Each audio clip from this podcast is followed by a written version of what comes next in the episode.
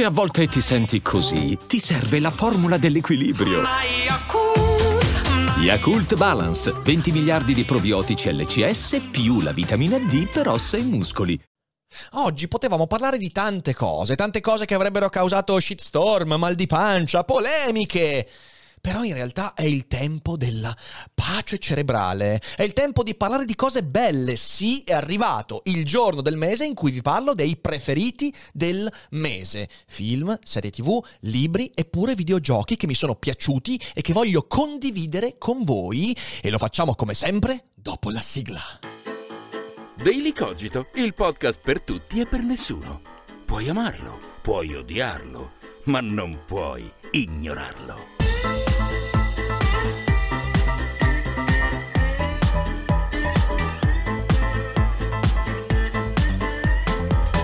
Ah, la voce di Gianluca Iacono, Gianluca Iacono che sarà qui con noi il tre novembre. Il tre novembre il buon Gianluca sarà qui con noi ai Cogito Studios per parlare della sua carriera, delle voci, eh, della sua voce prestata ad altri personaggi. Sarà molto molto interessante. Vi anticipo già che c'è un mese di novembre incredibile con degli ospiti impensabili, fra cui per esempio, che ne so, Francesco Costa il nove novembre, oppure il Masseo il ventiquattro novembre, e poi altri ospiti che eh, verranno rivelati nei prossimi giorni. E ci aspetta un mese di novembre decisamente denso, pieno, e questo perché... Perché cazzo questa stagione sta andando alla grande, ragazzi. Siamo, siamo elettrizzati, siamo stanchi, provati, ma elettrizzati. Perché, perché stiamo crescendo molto. Ci sta piacendo quello che stiamo facendo e credo stia piacendo anche a voi. Quindi grazie per tutto il supporto. E in questo supporto arriva il momento in cui bisogna dare dei consigli. Anche perché questo weekend... Eh, Noi vi abbandoneremo in live, almeno io, ci sarà Federico durante il weekend in live, però io sarò a Lucca, a Lucca Comics, e quindi durante questo weekend magari avreste bisogno di qualcosa da leggere, da vedere o da ascoltare, e allora ecco i preferiti del mese, che arrivano puntuali una volta al mese. Durante questa puntata vi consiglierò libri, serie tv, film e anche qualche videogioco, quindi insomma tenetevi forte perché i consigli di questo mese sono belli, belli, densi. E direi di non indugiare e partire subito con i consigli di lettura. Partiamo quindi dai libri. Allora, il primo libro di cui voglio parlarvi quest'oggi è un libro che è un libro problematico. È un libro problematico perché è bellissimo questo libro, però, però c'ha dei problemi, secondo me, c'ha dei problemi. In questo libro si legge: circa diecimila anni fa abbiamo compiuto un giro di boa dopo il quale la nostra capacità di modificare la biosfera ha superato per sempre la capacità del pianeta di modificare noi. Quella soglia è stata l'inizio del Technium. Ora ci troviamo di fronte a un nuovo punto di svolta, quello in cui la capacità del Technium di trasformare noi sta superando la nostra capacità di trasformare il Technium. Alcuni definiscono questo fenomeno singolarità, ma io penso che non esista ancora un nome adatto. Langdon Winner sostiene che le strategie tecnologiche come fenomeno aggregato facciano diminuire la consapevolezza umana e rendano inintelligibili i sistemi che le persone si suppone possano manipolare e controllare. Grazie a questa tendenza a superare l'umana capacità di comprensione e allo stesso tempo operare con successo in base a una propria agenda, la tecnologia ha assunto il carattere di fenomeno totale, una seconda natura che va ben oltre i desideri e le aspettative dei singoli elementi da cui è composta. Questo libro si intitola Quello che vuole la tecnologia di Kevin Kelly, e io devo ringraziare il nostro mecenate e abbonato Michele Bergadano perché me l'ha inviato. È stato proprio gentile, non è il primo libro che Michele mi invia, e devo dire che quelli che mi ha inviato in passato mi sono piaciuti tutti. Questo forse è il più prezioso che mi ha mandato, e dico prezioso perché è un libro con cui sono fortemente in disaccordo sotto tantissimi punti di vista, ma è interessante, è molto profondo, è un libro letteralmente di filosofia della tecnica, è un libro che cerca di ragionare sulla tecnologia intesa come organismo quasi autonomo, quello che vuole la tecnologia.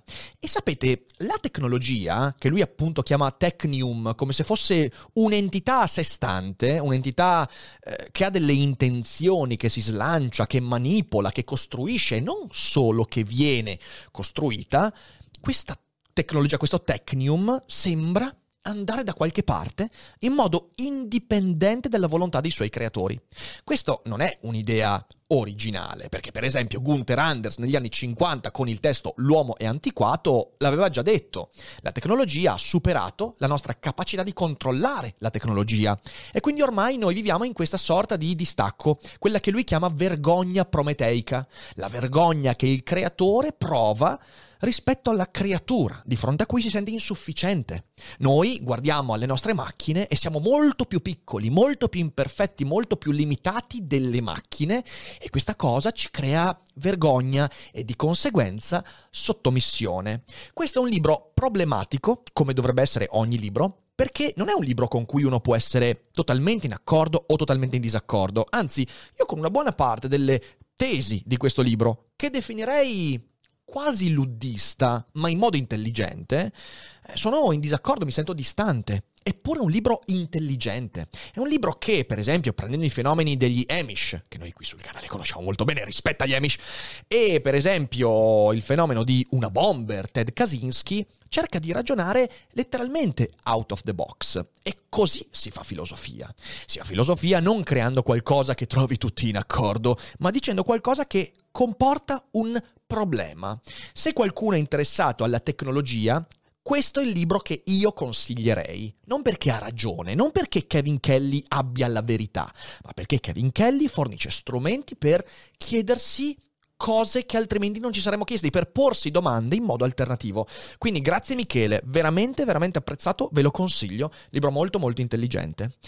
Il secondo libro di oggi è un libro di una mia cara amica, che è stata anche qui qualche settimana fa, perché in questi giorni mi sono letto il libro di Lucrezia Ercoli, Dieci passi all'inferno. Ora, non ne possiamo più di Dante, ovviamente. Ci ha sfrangiato Dante quest'anno. Ma in realtà sto esagerando. Dante in Italia ci è sempre sfrangiato, però c'è sempre un modo fantastico per affrontarlo. E Dieci passi all'inferno è un modo intelligente per affrontare la Divina Commedia, per affrontare le idee di Dante. Infatti, cos'è che fa Lucrezia? Lucrezia prende i contrappassi di Dante, le condanne che Dante eh, sentenzia nei confronti dei personaggi dell'inferno, e cerca di, di nuovo, problematizzarle. In effetti io, leggendo la Divina Commedia, per esempio, ho sempre avuto un problema col fatto che il povero Ulisse sia stato messo all'inferno. Dannazione, Ulisse! Ulisse è uno dei più grandi eroi dell'epica omerica e me lo metti all'inferno. Perché Dante lo fai? Certo, Dante aveva le sue ragioni, ma dall'altra parte la Divina Commedia ha questo aspetto. È una serie di posizioni, di giudizi di Dante che si dà un obiettivo con cui potremmo non essere in accordo. E l'analisi che fa Lucrezia di queste condanne, di questi versi, di questa opera straordinaria, è intelligente, è profonda, è di nuovo problematica. Potremmo non essere d'accordo, io con alcune cose che dice qui Lucrezia non sono d'accordo, però è interessante vedere come Dante può essere utilizzato anche alla luce della nostra cultura attuale, perché è evidente eh, che il campionario di peccati eh, che Lucrezia sceglie come analisi ha a che fare un po' con la nostra cultura giustizialista o garantista, quindi eh, va a impattare anche molto sulla nostra attualità con uno sguardo eh, che vi consiglio assolutamente. Quindi brava Lucrezia, questo è un libro veramente ben fatto, eh, peraltro un libro che sembra molto breve ma è densissimo ed è veramente ben scritto, quindi ottimo lavoro Lucrezia, sono molto contento eh, di potervelo consigliare questo, perché quando eh, un amico o un'amica eh, scrive qualcosa di rilievo, beh io ve lo dico ragazzi, leggetevelo questo libro. Il terzo libro di oggi, il terzo libro di oggi è un libro eh, importante indubbiamente, ed è il libro di Mircea Eliade, Il mito dell'eterno ritorno. È un libro che ho già citato nel video su Sandman, che vi siete cagati in pochissimi perché, perché Sandman purtroppo in Italia non è così conosciuto, eh, dovremmo aspettare Netflix per farlo conoscere, ma a quel punto nessuno leggerà il fumetto male, il fumetto è un capolavoro totale, leggetevi Sandman, quante volte l'ho detto a inizio stagione, leggetevi Sandman, beh nei preferiti ve lo dico, leggetevi Sandman, eh, però in quel video ho citato questa opera, questa opera che secondo me è bellissima, ed è Il mito dell'eterno ritorno di Mircea Eliade. Eh, chi è Eliade? È un pensatore rumeno del Novecento che si è, diciamo così, prodigato eh, nell'analisi del mito religioso, e in effetti lui ha scritto testi importantissimi su quella che è la, che è la spiritualità, però non intesa in senso fuffarolo, inteso in senso simbolico. Perché la religione viene vissuta in un certo modo? Perché i miti propongono certe immagini, figure e via dicendo. Ecco, qui, sempre mantenendo questo sguardo, l'autore cerca di portarci in un mito particolare, la mitologia dell'eterno ritorno, non tanto quella intesa da Nietzsche, anche, quanto piuttosto quella greca classica, che nell'ambito del simbolismo religioso ha avuto un impatto straordinario. L'uroboros, la ciclicità del tempo, sono tantissimi i modi con cui questo concetto viene presentato, sviscerato, utilizzato, rivisto, ricomposto, riraccontato, e quindi è esso stesso un ciclo che si ripropone continuamente. Ed è interessante perché, per quanto possa di primo acchito sembrare un libro di erudizione, adesso scoprirò quante volte e come è stato raccontato il mito dell'eterno ritorno, in realtà, come ogni libro di questo autore, può essere molto utile per capire alcune cose della nostra vita, alcuni modi con cui ordiniamo il mondo. Mi è piaciuto tanto. Io ho letto altre cose di, di, di Eliade o Eliade, non, adesso non, non so l'accentuazione perché sento alcuni che lo dicono in un modo, altri in un altro, eh, però questo devo dire mi ha colpito particolarmente eh, per la chiarezza espositiva. Altri libri eh, di quest'autore sono un po' più criptici, soprattutto sotto alcuni aspetti. Qui invece abbiamo una grande chiarezza espositiva che mi è piaciuta proprio tanto, e quindi ha un'accessibilità che potrebbe essere un ottimo modo per entrare in questo tipo di ragionamenti e contenuti. Consigliatissimo veramente.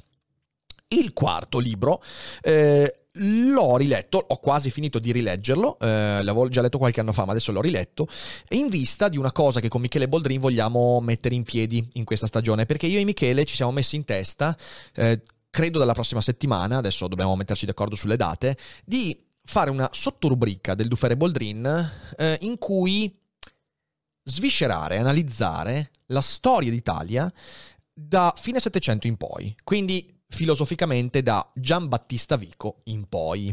Perché questo? Beh, allora, Michele lo vuol fare con un intento molto analitico. A me interessa molto il suo sguardo analitico in relazione a quello che siamo diventati, e quindi cercheremo di costruire questa rubrica con due prospettive diverse. È uno dei libri che mh, lui ha anche citato quando abbiamo cominciato a pensare a questa, a questa rubrica, è il libro La forza del destino di Christopher Duggan. È un libro intelligente, ben costruito, è storicamente attendibile, ma non solo storicamente attendibile, anche con uno sguardo molto competente sulle dinamiche che hanno portato all'unificazione d'Italia, al risorgimento e poi a tutto quello che è successo.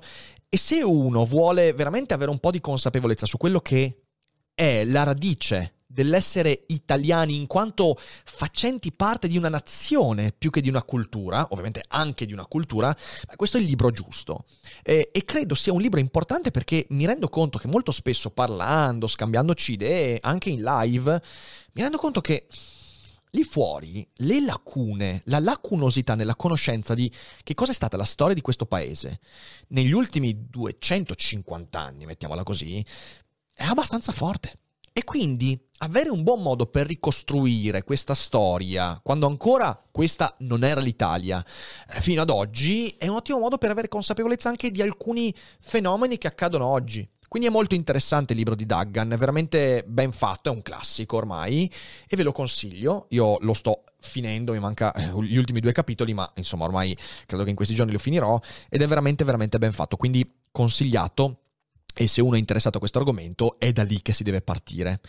Um, questi sono i libri. Uh, aggiungo però un fatto fondamentale, cioè che questo weekend a Lucca finalmente presenterò la nuova edizione dei Pianeti Impossibili. Allora lasciatemi che spenda due parole su questa riedizione. I Pianeti Impossibili è un libro che ho scritto nel duemilatredici, pubblicato nel duemilaquattordici, che ha avuto una fortuna editoriale molto limitata, più che altro perché era pubblicato da un piccolissimo editore veneziano che non mi faceva arrivare i libri ai festival dove andavo, e ha vissuto soltanto della mia autopromozione. Tenete conto che il canale YouTube, quindi anche la mia avventura qui sul web, è nata per far conoscere i Pianeti Impossibili, e a quel punto ha avuto una vita di qualche di, di un anno e mezzo. È andato benino in quell'anno e mezzo, viste le mie capacità di diffusione, però poi eh, per vari motivi non è più stato stampato. Lì per lì ho detto, vabbè, ok, quella è stata un'avventura giovanile, sti cazzi, scriverò altro, però, però negli ultimi mesi, anche grazie alla collaborazione con Poliniani, mi sono reso conto che quel libro non meritava di essere dimenticato. E quindi è emersa questa nuova edizione, I Pianeti Impossibili. La copertina è di Ari, mi piace proprio tanto, perché è minimalista, ma simbolicamente rilevante. Chi leggerà il romanzo capirà la copertina. E ho preso una decisione, perché sapete, la tentazione era quella di... era quella di dire, ok, lo riscrivo. Lo riscrivo perché, cazzo, un libro di otto anni fa, otto anni fa era un coglione. Sono un coglione anche oggi, ma sono un coglione con qualche consapevolezza in più. E poi mi sono detto no, no perché sarebbe disonesto nei miei confronti. Questo è una fotografia di un momento particolare della mia vita e ho deciso di lasciarlo così com'è, co- così com'era, senza cambiare una virgola. Ho solo aggiunto una piccola introduzione per spiegare al lettore e contestualizzare questo libro, che quando io leggo oggi ritengo molto ingenuo, molto acerbo, molto emotivo. Mi viene da tirare schiaffoni a quello che ha scritto questo libro, però è come guardare una fotografia e non volevo fare un torto al me stesso di otto anni fa che ha vissuto un'esperienza particolare da cui ne ha tratto il romanzo, per cui questo è un romanzo per cui ho troppo rispetto per poterlo cambiare. E a Lucca, Lucca Comics, eh, Lucca Comics in questi giorni avrò il piacere di poterlo presentare in anteprima, eh, poi nelle prossime settimane sarà anche eh, possibile ordinarlo, preordinarlo dal sito di Poliniani e verosimilmente arriverà fra le vostre mani, a meno che non abbiate fatto il preordine del mese scorso, verso il periodo di Natale. Eh, nel caso del preordine invece arriverà in queste settimane. E niente, sono molto molto contento. Per me è un po' un ciclo che si chiude, il ciclo degli ultimi sette anni e, ed è tutto iniziato da qui, eh, veramente iniziato da qui. Quindi insomma avrete notizie e grazie a tutti quelli che decideranno di leggerlo. Adesso vorrei venire ai film, ok? Una volta fatti i libri, veniamo ai film. This episode is brought to you by Shopify. Forget the frustration of picking commerce platforms when you switch your business to Shopify, the global commerce platform that supercharges your selling wherever you sell. With Shopify, you'll harness the same intuitive features, trusted apps, and powerful analytics used by the world's leading brands. Sign up today for your one dollar per month trial period at shopify.com slash tech, all lowercase. That's shopify.com slash tech. Ora, ho visto tanti film questo mese. Eh, per esempio ieri sera mi sono rivisto Jackie Brown. Ah, Jackie Brown è ancora uno dei film più belli di Tarantino, sottovalutatissimo, con un Robert De Niro incredibile e vabbè, Samuel Jackson oltre ogni immaginazione. Però non voglio parlare di Jackie Brown, ne ho già parlato in passato, è un film bellissimo, guardatelo. Sono, sono tra i film che ho guardato e uno riguardato con grande piacere. Allora, uno l'ho visto al cinema e mi ha colpito perché non avevo altissime aspettative e invece è un grande film, The Last Duel, l'ultimo film di Ridley Scott con Adam Driver, con Matt Damon, con Ben Affleck, film che ha superato qualsiasi aspettativa. Eh, mi aspettavo il film in costume medievale, sì, con la lotta per la principessa e la vittoria del buono sul cattivo, eh? Ma invece è un film complesso, è un film il cui tema fondamentale è la discriminazione nei confronti della donna, ovviamente collocata in un momento temporale dove l'iperbole eh, è reale, perché la situazione della donna in quell'epoca, in quella situazione, era veramente tragica da mille punti di vista. E quindi è un film che ha l'intento di trasporre quel sentimento provato durante il film nell'oggi. Potremmo dire che è un film sul Me Too, solo che nel film non è il Me Too, ma è il Just Me. Se l'avete visto, insomma, capite anche quello che voglio dire. È un film eh, che quindi sviluppa un tema fondamentale, eh, raccontato in modo intelligente, con, devo dire, una sceneggiatura veramente equilibrata, che strizza l'occhiolino a un film come Rashomon di Kurosawa. Chi ha visto Rashomon sapete che insomma viene raccontata una vicenda sotto diversi punti di vista e il film è la ripetizione di quella vicenda vista da occhi diversi, che è un modo intelligente a quell'epoca rivoluzionario per raccontare una storia. Ecco, The Last Duel cita in modo palese quel tipo di approccio alla sceneggiatura in un modo veramente efficace e mi è piaciuto tanto. Poi devo dire, insomma, recitazioni oltre, oltre le aspettative. Eh, pure Ben Affleck mi è piaciuto, cazzo, che insomma Ben Affleck. Eh, c'è, c'è, ben, c'è ben altro, o c'è Ben Affleck, mi verrebbe da dire, tanto per citare Maccio Capatonda, però eh, il punto è che è veramente un film ben fatto e io da Ridley Scott non mi aspetto più grandi cose, perché negli ultimi anni Ridley Scott, secondo me, ha un po' perso per strada tanti pezzi, non è che abbia fatto delle cose eclatanti negli ultimi anni.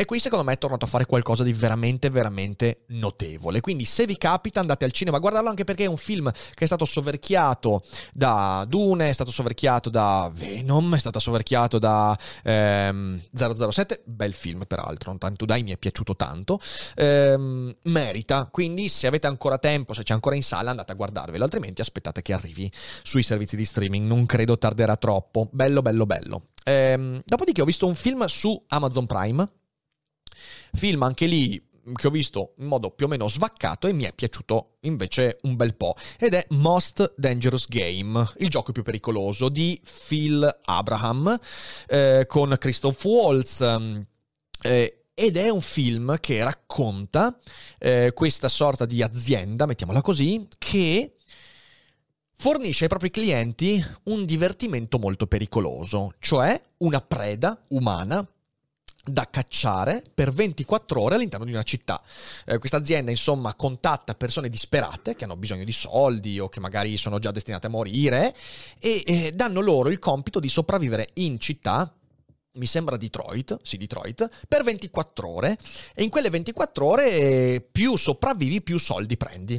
E... Ed è un film che è interessante perché al netto poi del comparto di azione, che secondo me è una bella regia, devo dire dinamica, non mi è dispiaciuta, con alcuni momenti proprio fallaci dal punto di vista della sceneggiatura, però li puoi anche scusare in un film del genere, però ti pone un dilemma morale. Dilemma morale che purtroppo poi viene completamente sgretolato da una cosa che accade nel film ed è un peccato.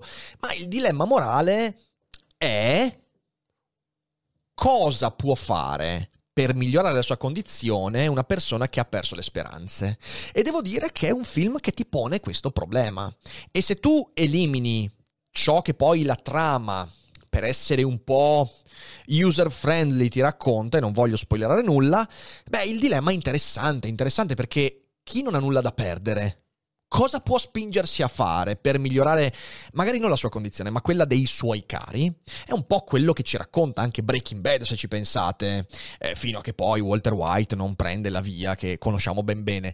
Eh, è un dilemma interessante, un dilemma etico che questo film propone... propone bene, ecco, senza, senza troppi frizzilazzi, però è un film che secondo me potrebbe divertirvi. Quindi lo trovate su Amazon Prime, Most Dangerous Game, consigliato. Un altro film che però avevo già visto anni fa, di David Fincher, è The Game, che ho visto proprio perché questo film di Abraham me l'ha un po' ricordato. E The Game invece racconta la storia di questo eh, avvocato rampante ma molto depresso, eh, interpretato da Michael Douglas, che viene contattato dal fratello, Sean Penn, eh, il quale gli propone questa azienda che crea un'esperienza che cambia la vita, un'esperienza a misura di ciò che l'individuo neanche sa di volere. Film molto famoso e, allora, mi è piaciuto. Lo ricordavo molto meglio di come effettivamente l'ho visto, perché il film è interessante, eh, ha dei climax molto belli, è David Fincher, quindi insomma cosa ti aspetti, però devo dire che il climax finale un po' si sgonfia, perché è telefonatissimo. E quella roba lì non me la ricordavo. Attenzione, è telefonato, uno dirà ah, ma sai già come finisce, ovvio che è tele-. No, è telefonato per come è costruita la scena che poi porta a conclusione il film. Questa roba qui non me la ricordavo bene.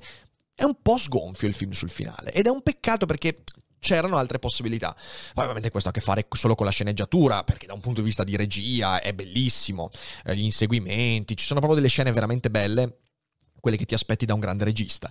Eh, sono contento di averlo rivisto, però ripeto, lo ricordavo un po' migliore di quello che poi mi è apparso in questa visione. Non so, magari mi dite voi nei commenti se sono io ad aver preso fischi per fiaschi, ma detti i film passiamo alle serie televisive. Allora, la prima serie, abbiamo finito proprio qualche sera fa, eh, la prima stagione, è eh, una serie tivù Anzi, io di quelle che vi consiglierò sono quasi tutte di Apple ti vu, perché in questi giorni sto guardando quasi solo Apple ti vu.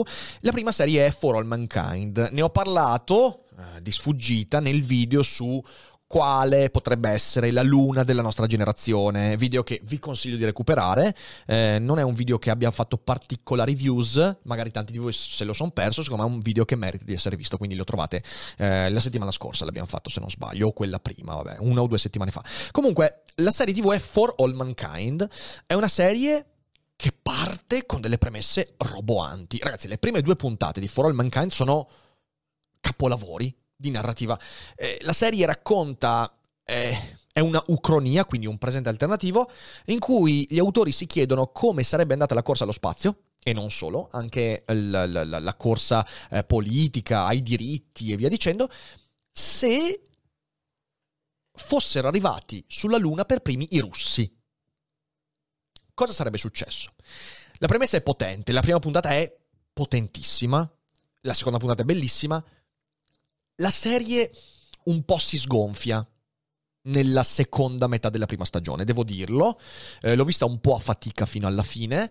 Eh, ciò non mi toglie la voglia di vedere anche la prossima stagione. Se non sbaglio adesso sono tre stagioni, quindi io adesso in questi giorni comunque comincerò a vedere la seconda stagione.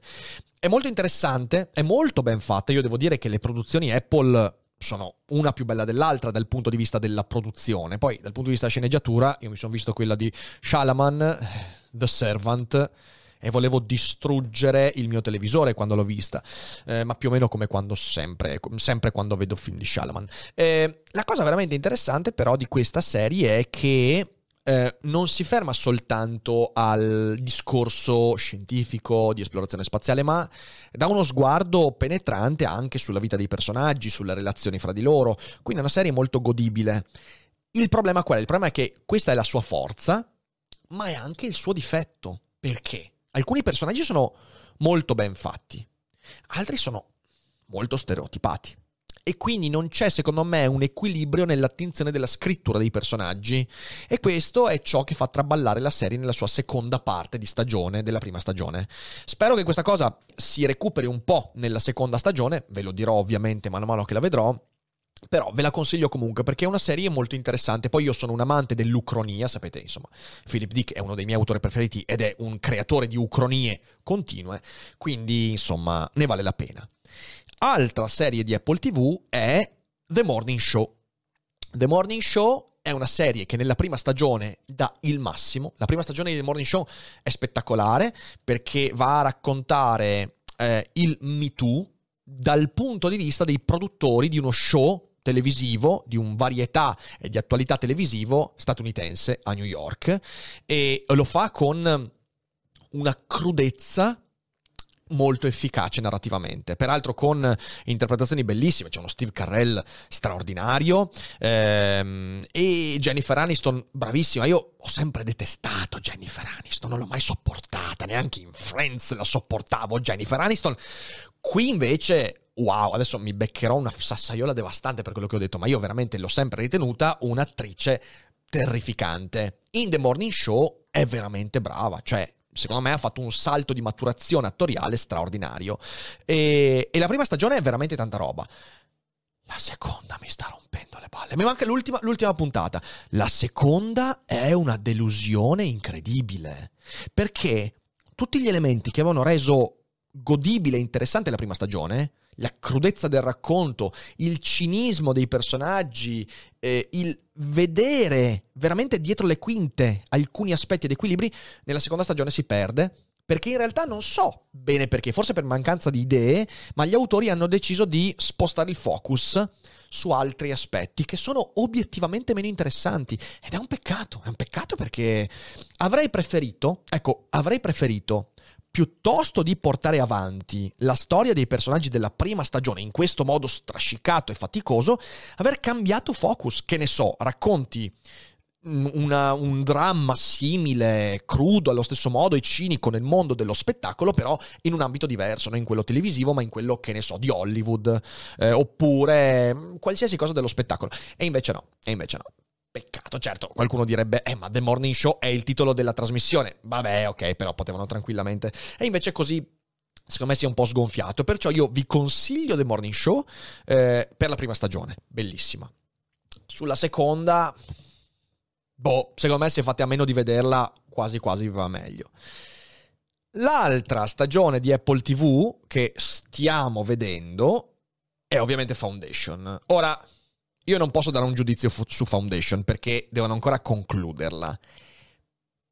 Però sto leggendo delle cose devastanti.